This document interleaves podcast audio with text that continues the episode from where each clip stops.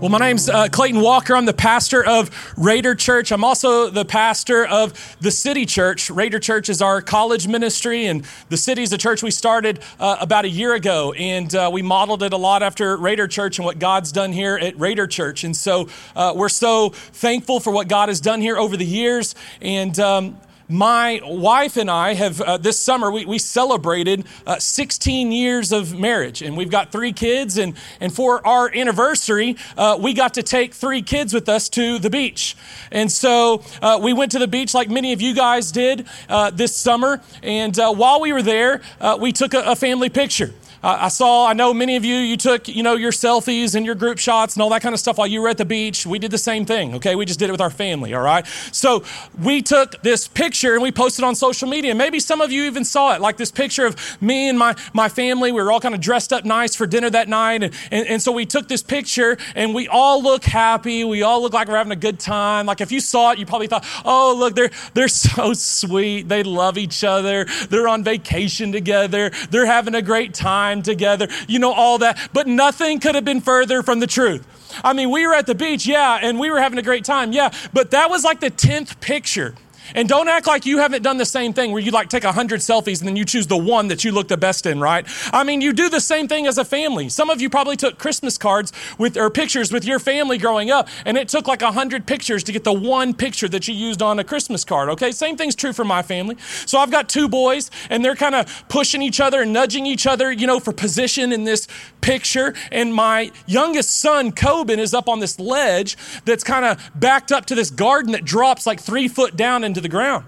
And so they're kind of positioning and kind of giving each other shoulders and stuff. Well, sure enough, my oldest son knocks my youngest son off the ledge into the garden, down into the bushes. He gets all scraped up. He's scratching. He's bleeding all over the place on his legs and his arms. But we're like, get up, stop crying, wipe the blood off. We got to take this picture. Hurry. The waiter's getting, he's getting tired of this. He's getting annoyed. So get up, get back on the ledge. Let's take the picture. Smile. We take picture after picture. He's like, nope. He's still wiping blood off. He's still upset. He's still got tears in his eyes.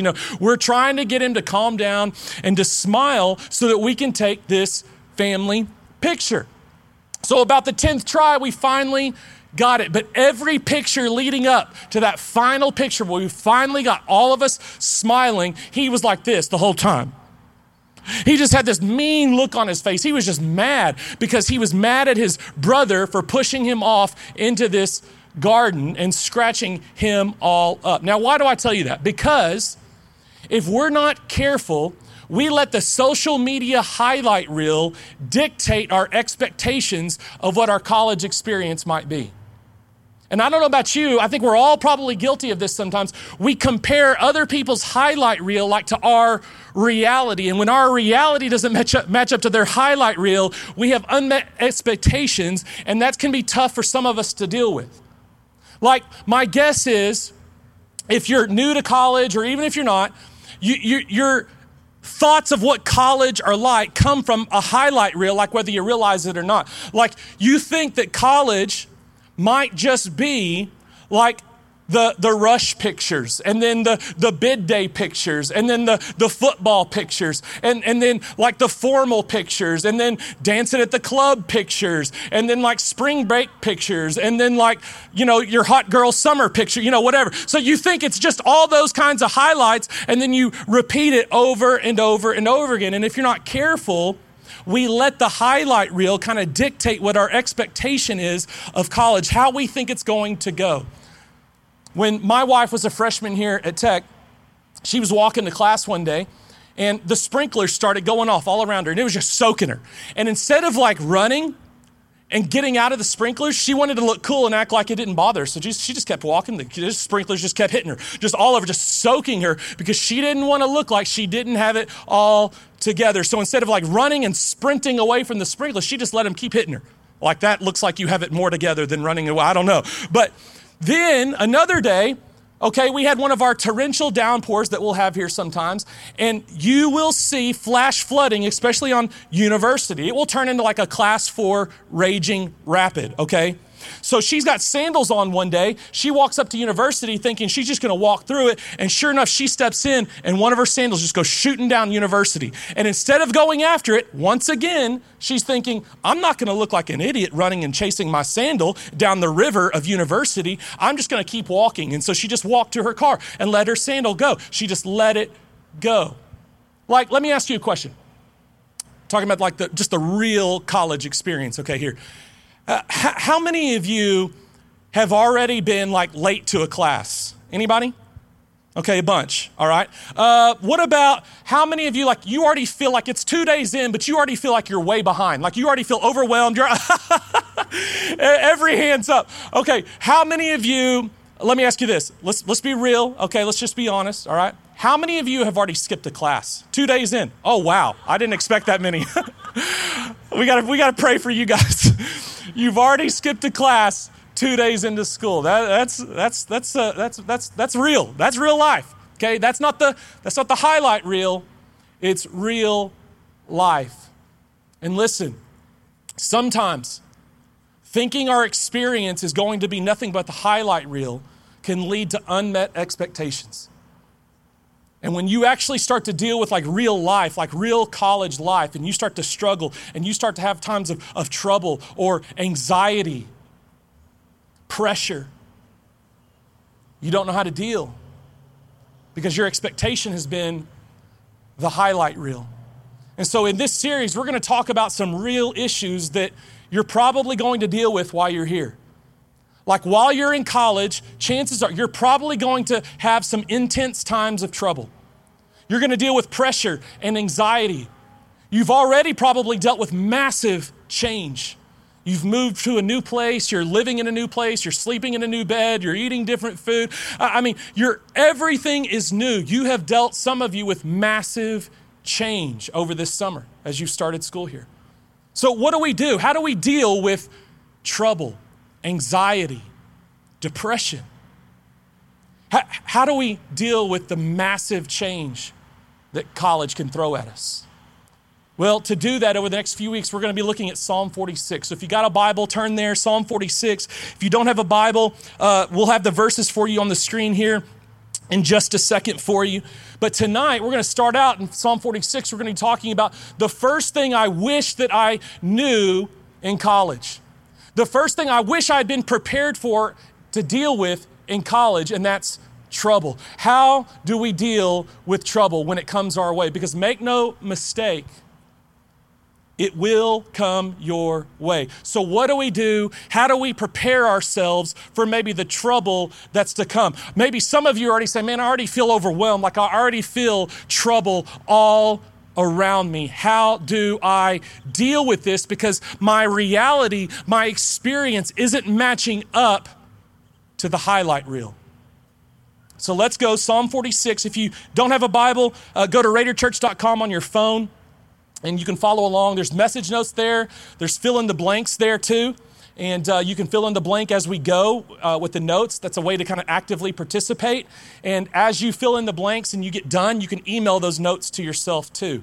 So RaiderChurch.com, select message notes, and you can follow along with us. The verses, the points, everything will be there for you. All right, Psalm 46, let's go.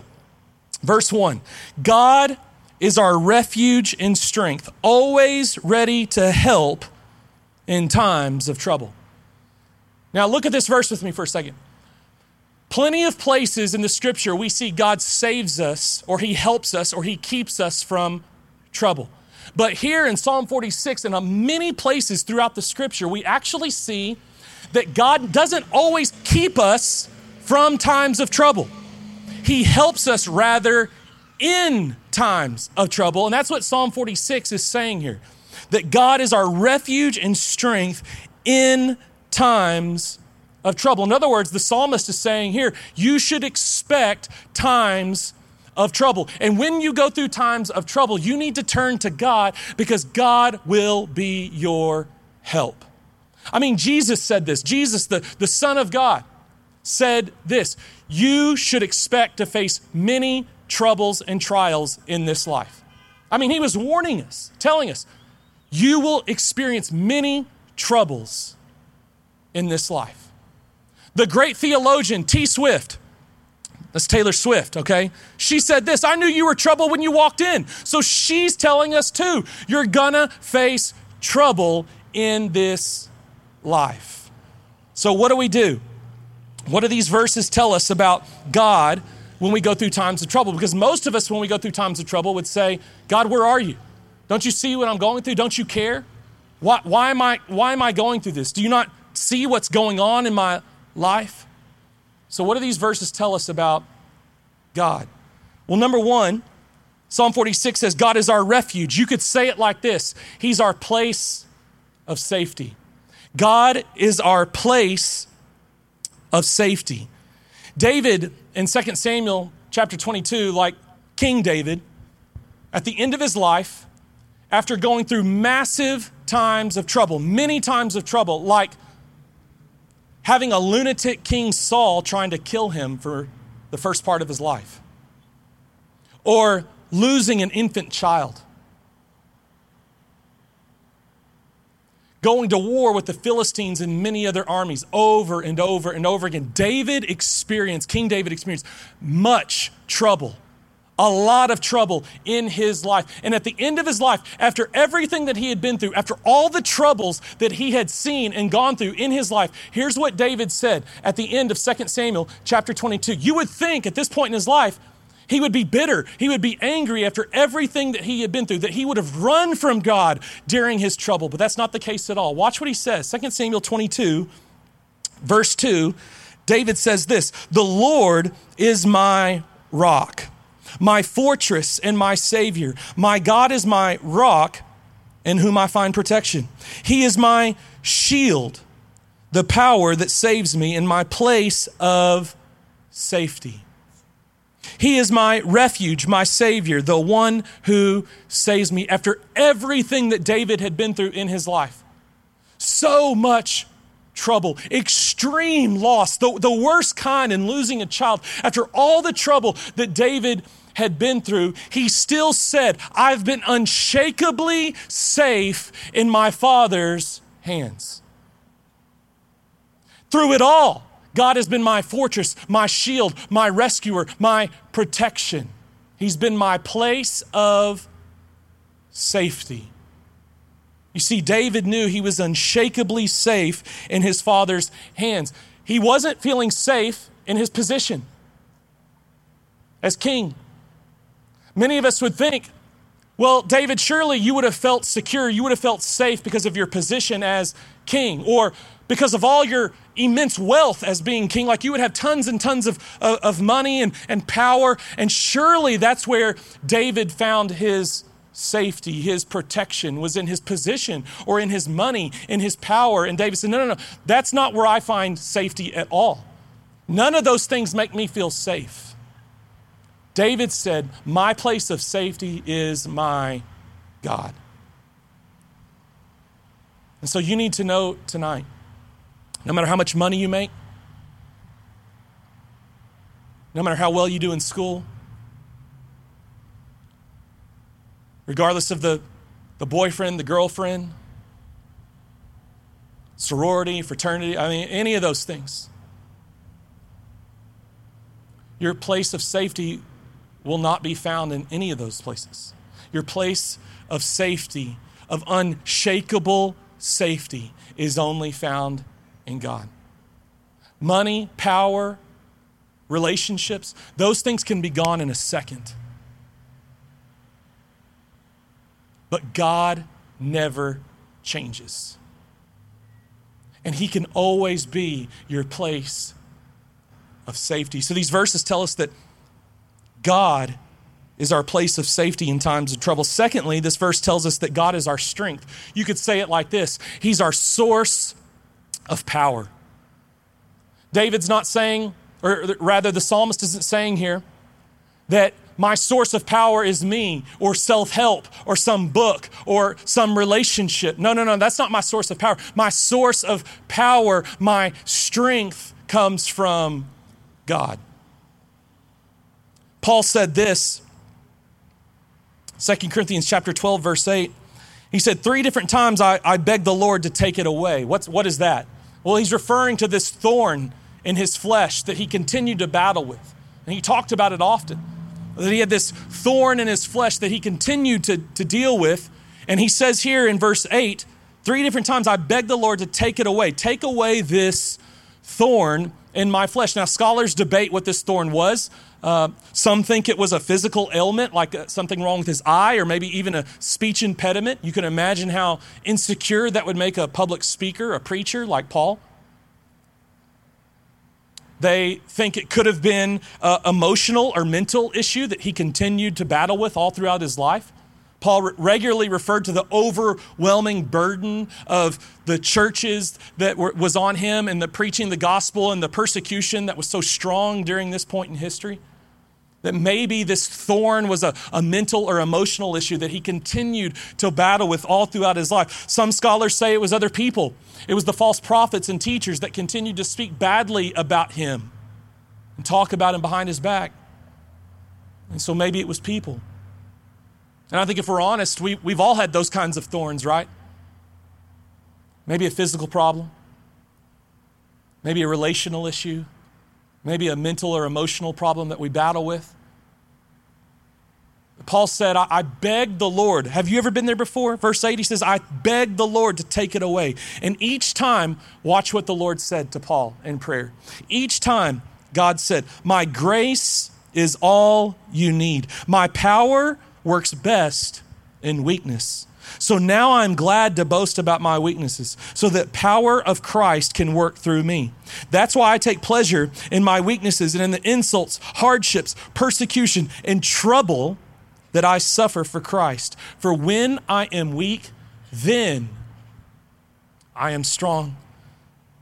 When I'm weak, then I am strong, because Christ's power fills me up and helps me in my time of trouble. In my weakness, God is my helper. He's my source of power.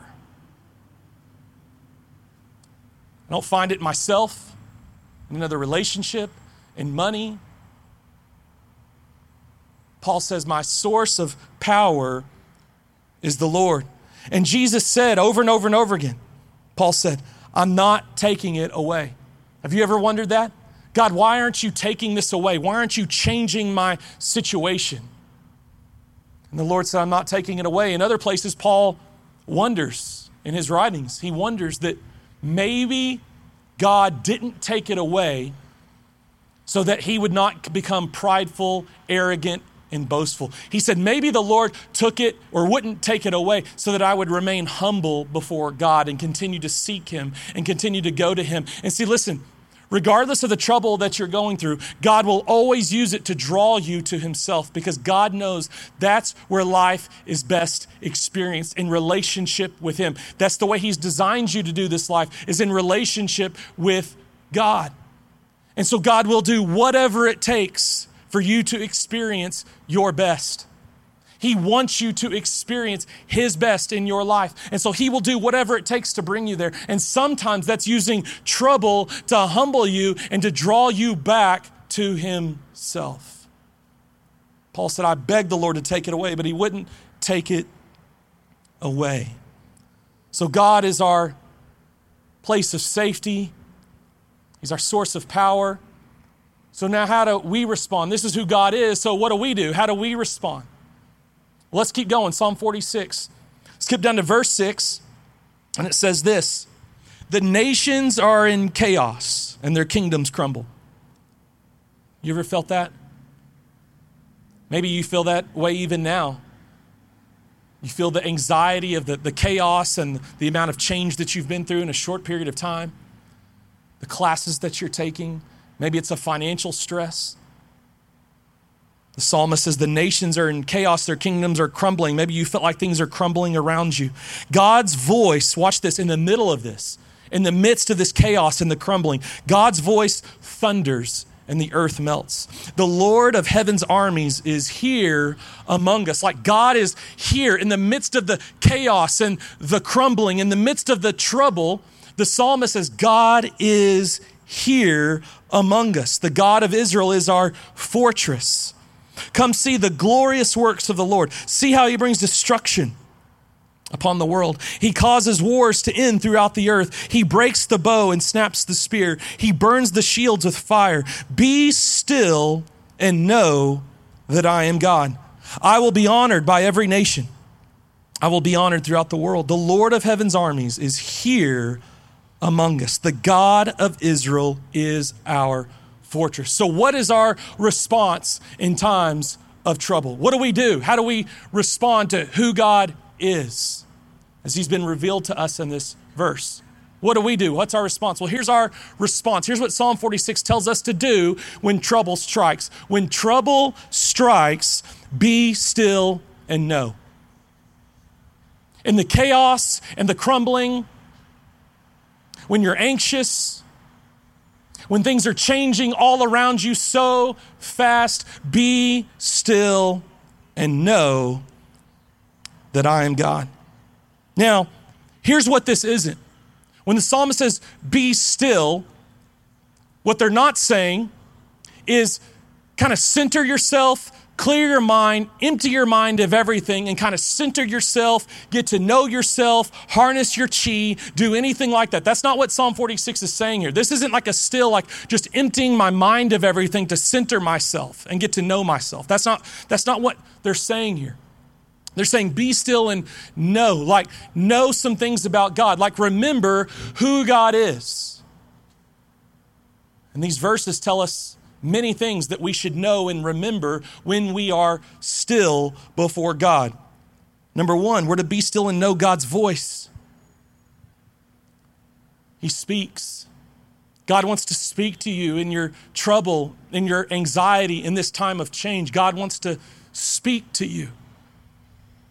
You know, the heavens and the earth, the sun, the moon, the stars, all of it was put in place by the very word of God. God spoke and things that were not came into being. When Jesus was faced with a dead friend in Lazarus and he says, Lazarus, come forth. Lazarus comes out of the grave with the spoken word from Jesus. When Jesus is in the boat with the disciples and they're freaking out. They're scared because the storm has hit. The trouble has come. They're freaking out. They're scared. Jesus gets up and with one word, he silences the wind and the waves. And it says the disciples freak out. They couldn't believe it. They're like, who is this? Even the wind and the waves obey his word. When God speaks, things change and happen. And when you're going through a time of trouble, God wants to speak to you. But here's the thing. God often speaks through a still, small voice, through a whisper. So if you want to hear from God in your time of trouble, it takes getting still and knowing, listening and hearing for God's voice. And you'll be amazed at how that one word from God will take your face that's down and it will lift it up. It will encourage you. That one word from God, whether it's through his word or in a worship song or through another follower of Jesus, whatever it might be, when God gives you that word, when he speaks to you in your trouble, it will change everything in you. It may not change everything around you. Your situation, your circumstances might stay the same, but it will definitely change everything in you. God will always change your perspective and change your heart when he speaks to you. When God speaks, things that don't exist come into being. When God speaks, things that are dead come to life. So the psalmist says, when trouble strikes, be still and know God's voice because he wants to speak to you. Number two, Psalm 46 tells us to be still and know God's presence. Did you see how many times it said in Psalm 46 that God is here? He's here with us. And did you know that's always been the heart of God, is to be with his people? When you read through the Old Testament and the Old Covenant, we see God establishing this tabernacle that would then become the temple for the people of Israel. And the reason God says that he gives them the tabernacle and then later the temple is so that he could dwell among his people, so he could be with them, so that they could be his people and he could be their God. God wanted to be with his people. Then when Jesus comes in John 1, it says that Jesus left heaven and made the earth his dwelling. He took on flesh and made his dwelling amongst us because God wanted to be with his people. In fact, one of the names of Jesus, you might remember, is Emmanuel, which means God with us. His very name, Emmanuel, means God with us. That's always God's heart, is to be with you. Then Jesus starts telling his disciples, hey, I'm going to go. I'm going to be crucified. I'm going to die. I'm going to be raised again on the third day. And then I'm going to go back to heaven at the right hand of the Father. And the disciples are freaking out. They're scared. They're like, no. It's good for you to be with us. We want you here, like right here with us. And Jesus says this, no, you don't understand. It's better if I go. Because if I go and when I go, I'm going to send the Holy Spirit. And the Holy Spirit's going to come and indwell you and live inside of you. And so now I'm going to be with you by my Spirit, through my Spirit, living and dwelling in the life of every single follower of Jesus. In fact, Paul said, as a follower of Jesus, you are the temple of the Holy Spirit. You. As a follower of Jesus, you are now the temple of the Holy Spirit. God is with you if you're a follower of Jesus. And that's always been his heart. In fact, I love this word picture in Greek of what it means for God to be with us. The idea in Greek for God with us, the picture is of someone holding someone else's hand. Like that's the heart of God, to hold your hand through everything you go through, to be with you in your times of trouble, to hold your hand through it. Because he wants to be with you. That's the heart of God. So the psalmist says, in times of trouble, chaos, when everything feels like it's crumbling around you, in times of great change, be still and know God's presence. He's here. You're not alone. He wants to hold your hand through all of it. Third, we're to know God's sovereignty, which is just a big word that means he's in control. When we read these verses in Psalm 46, it says, come see the glorious works of God, like God's working and moving and all the chaos and the crumbling and the change. God's working and moving in it and through it. He's always working because he's sovereign. He's in control. Some of you know the story of Joseph, and Joseph's brothers at the end of Genesis sell him into slavery. His brothers sold him into slavery. So Joseph becomes a slave. Well, that ends up him being wrongly accused of something. He ends up going to prison. So now Joseph's in prison for something he didn't do. Well, because God's always moving and working, and because God's in control, Joseph goes from the prison to the palace. He goes from being a slave to being sovereign. He goes because he interprets this dream of Pharaoh with the power of God, with the help of God. He ends up becoming second in command of all of Egypt. So now he's in power. Well, a famine breaks out in Egypt. And people start coming to Egypt to get help, to get grain, to help them because they're hungry. Well, sure enough, Joseph's brothers come. And they're standing before him to get help for grain because they're hungry, they're starving.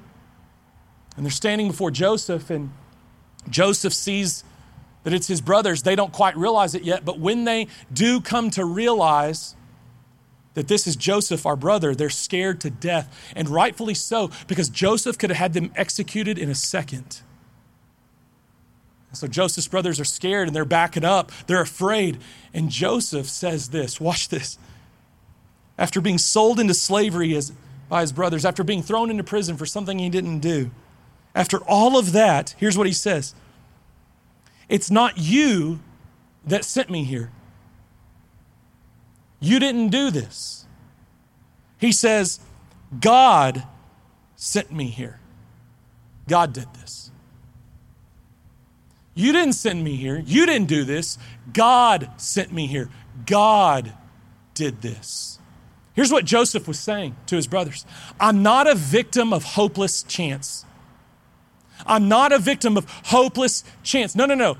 Quite the contrary. God has been sovereign in my suffering.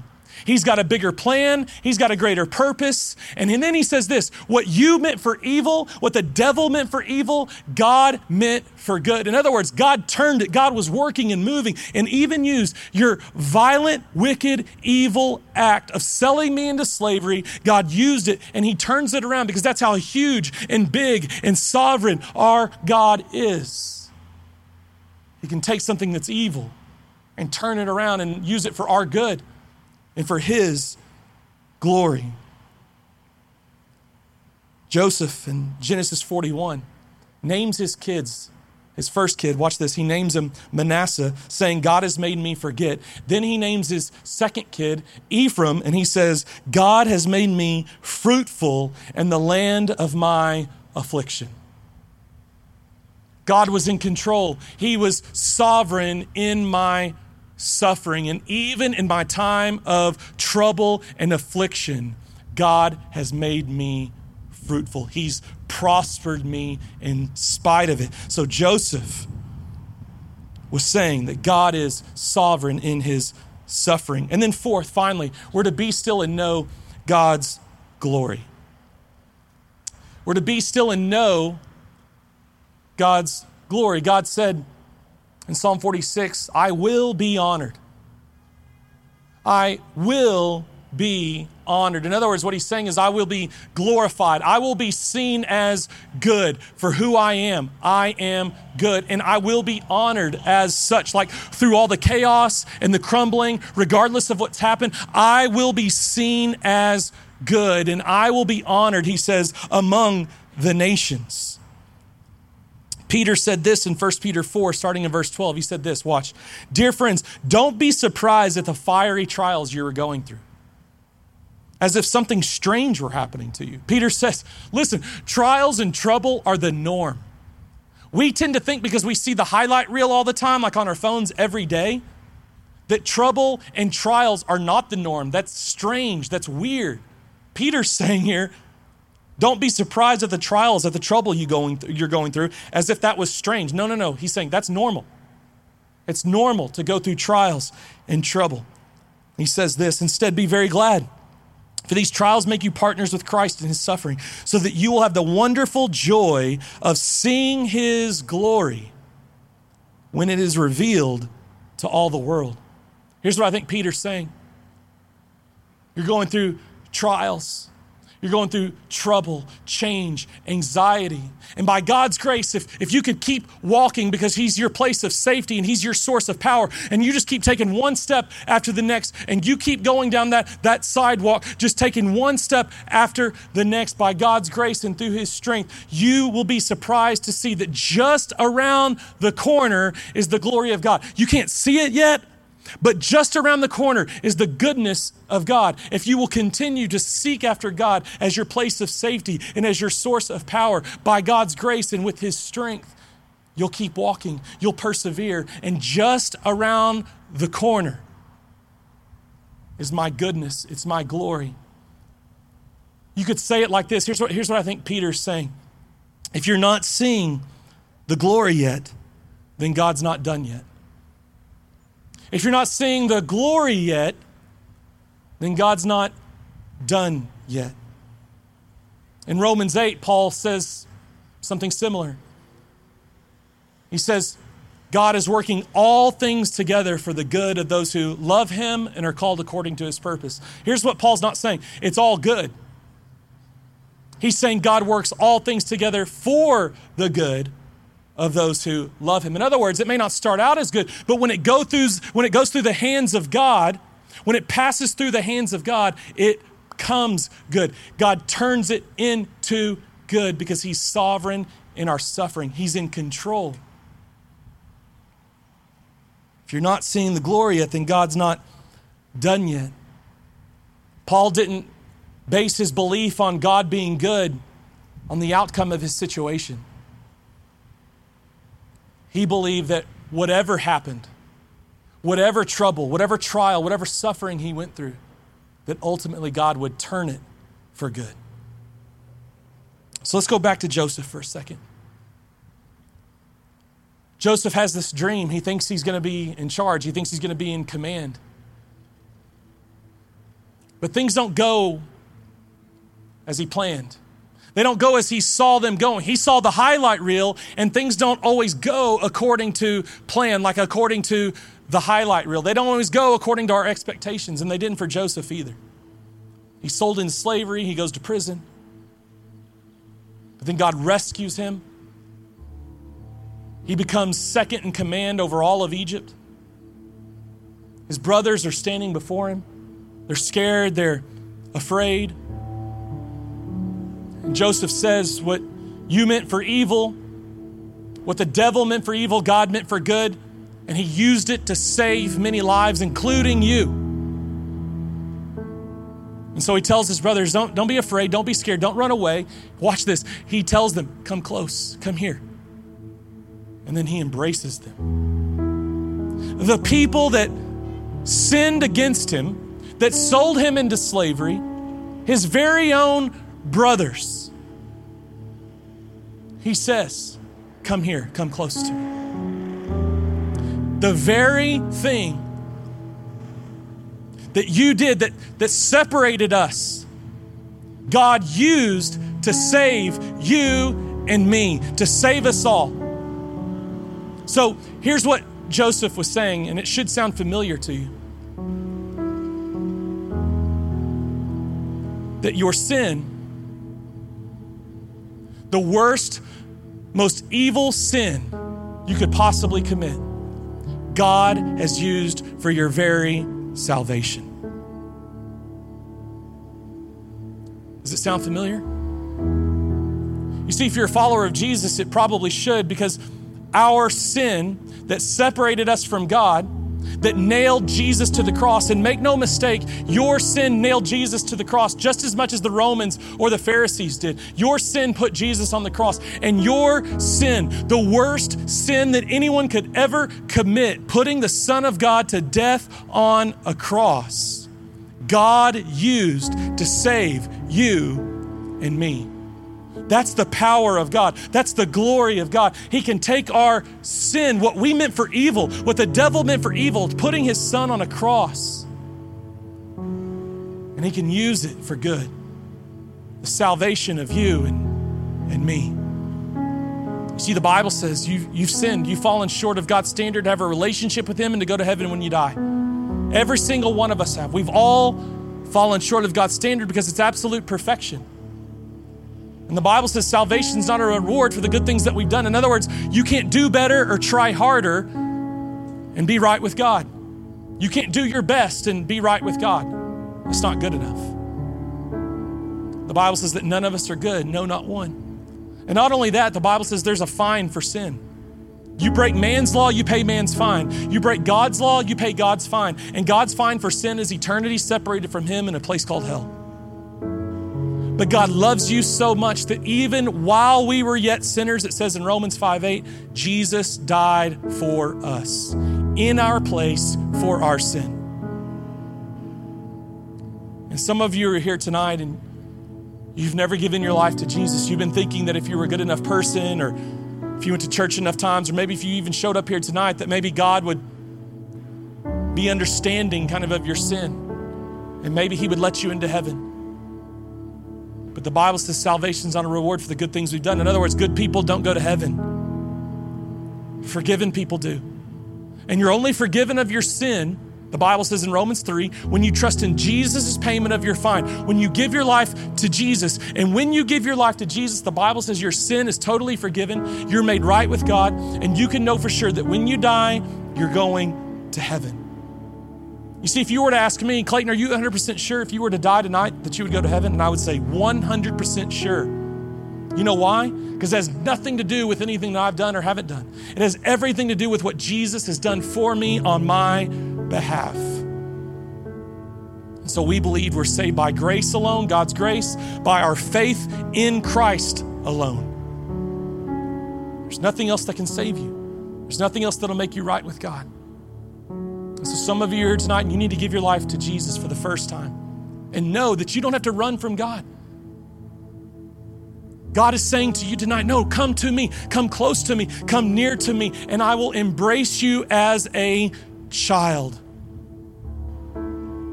If you will just trust in my son and come to me.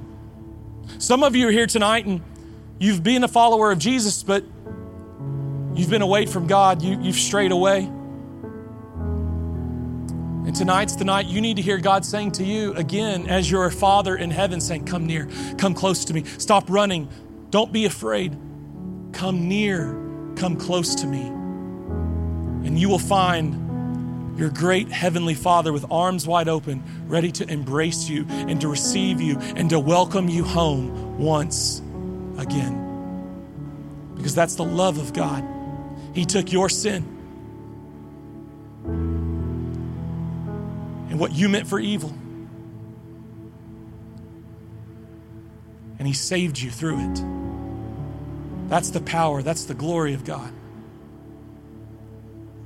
And so tonight I want to invite you to give your life to Jesus for the first time, or maybe to come back to him and say, tonight, Jesus, I'm running after you. I'm not going to run away. I'm going to run to you. And so here's what I want you to see tonight. Not only is God our help, our refuge in times of trouble, but God is our refuge from trouble, from an eternal trouble. God has saved you from an eternal trouble in hell. Would you come to him tonight? Would you stop running? Would you run to him? Our team's going to come and lead us in a time of worship. And as we do, would you just stand right where you're at? And as you do, would you just bow your head and close your eyes? And I just want to invite you to be still for a second.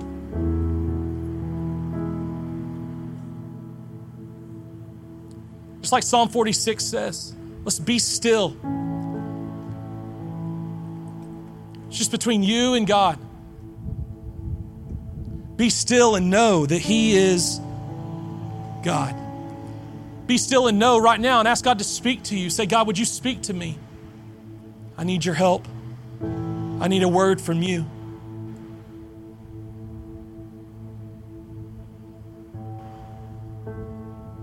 Maybe tonight, would you be still and know God's presence? Would you say, God, would you just make your presence very real to me right now? I need you right now. I need to feel like you're here with me, holding my hand through it all. Be still and know his presence. Or maybe you need to be still and know the sovereignty of God, that he's in control. And you'd say, God, would you help me to trust that you're in control and that you are working and moving and you are sovereign in my suffering. You've got a bigger plan. You've got a greater purpose. Would you help me to see it? Would you help me to trust it, that you are sovereign in my suffering? Would you be still and know the glory of God?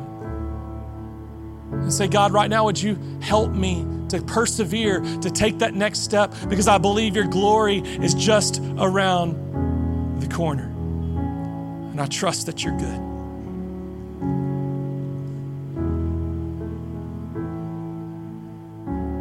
Psalm 59, verse 16 says this, but as for me, I will sing about your power. Each morning I will sing with joy about your unfailing love, for you have been my refuge, a place of safety when I am in distress. So God, tonight we sing about your glory. We sing about your power, because you are our place of safety. You are our source of power. And so as we sing, God, would you help us to be still and know that you're in control, that you're good, that your glory's around the corner. God, would you help us to hear your voice right now as we sing?